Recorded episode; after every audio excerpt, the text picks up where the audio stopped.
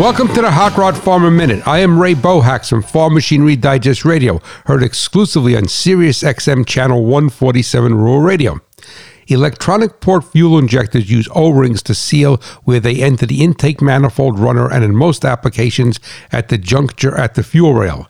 It is very common that over time in many heat cycles, the O-ring at the intake manifold connection becomes brittle and slowly starts to create a vacuum leak.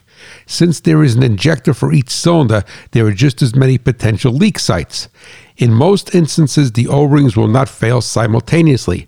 Pay attention to the engine's idle quality as a telltale sign of an O-ring beginning to leak.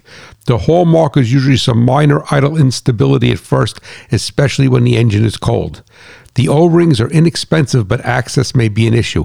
Agriculture runs on machinery, profits on reliability. Please visit FarmMachineryDigest.com for more helpful hints and technical articles where steel and soil meet.